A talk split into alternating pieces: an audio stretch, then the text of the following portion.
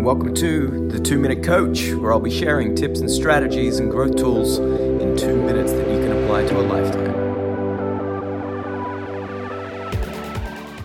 I like to leave some gaps open for creativity, things that pop up, and also to develop and invest in your skill set. So, this could be around learning, it could be around investing in your team and your staff. Um, but give yourself some flexibility here. It doesn't need to be strict and, and rigid. It's starting to just give you a, a framework. Because what will happen if you just have an open schedule, it will get filled by other people and things that are not necessarily leading you to better outputs or, yeah, we'll say results. All right. So if it's just left open, then it will get filled by others.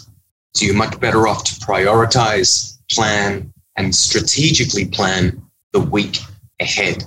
The more advanced uh, level is in a two week block. Now, this comes at a certain level of awareness and mastery because you start to anticipate time frames and the amount of effort or input is required to achieve a specific outcome. So that means instead of having to spend maybe 30 or 45 minutes on your strategic planning, you only need to do 15 minutes because you're just reflecting on the week, making little tweaks, filling in a few little gaps, and then it's already in place. So really important to, to master this strategic planning. That means you need to think less on the go because it's already set. You've already set the path. And when you have this kind of structure and it's very intentional, it also means that you will be able to produce much better deep work. Now, deep work is a concept of just a space of time or a block of time of hyper productivity and focus.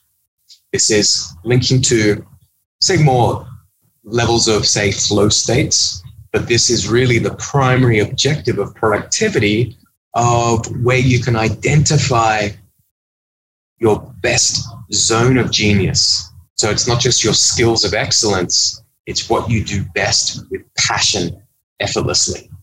So this deep work and flow state relationship is really powerful. And, and now we're kind of moving in towards these higher levels of neuroscience, self leadership, production, and success strategies of the ultra successful.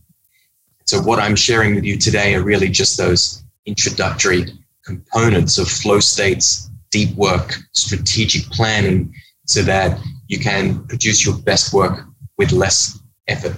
Thanks for listening. Make sure you hit that subscribe button so you never miss future episodes. And we'd love to get your feedback. So please give us a review on iTunes, Apple Podcasts, and Google Podcasts so that we can share two minute growth tools with the world.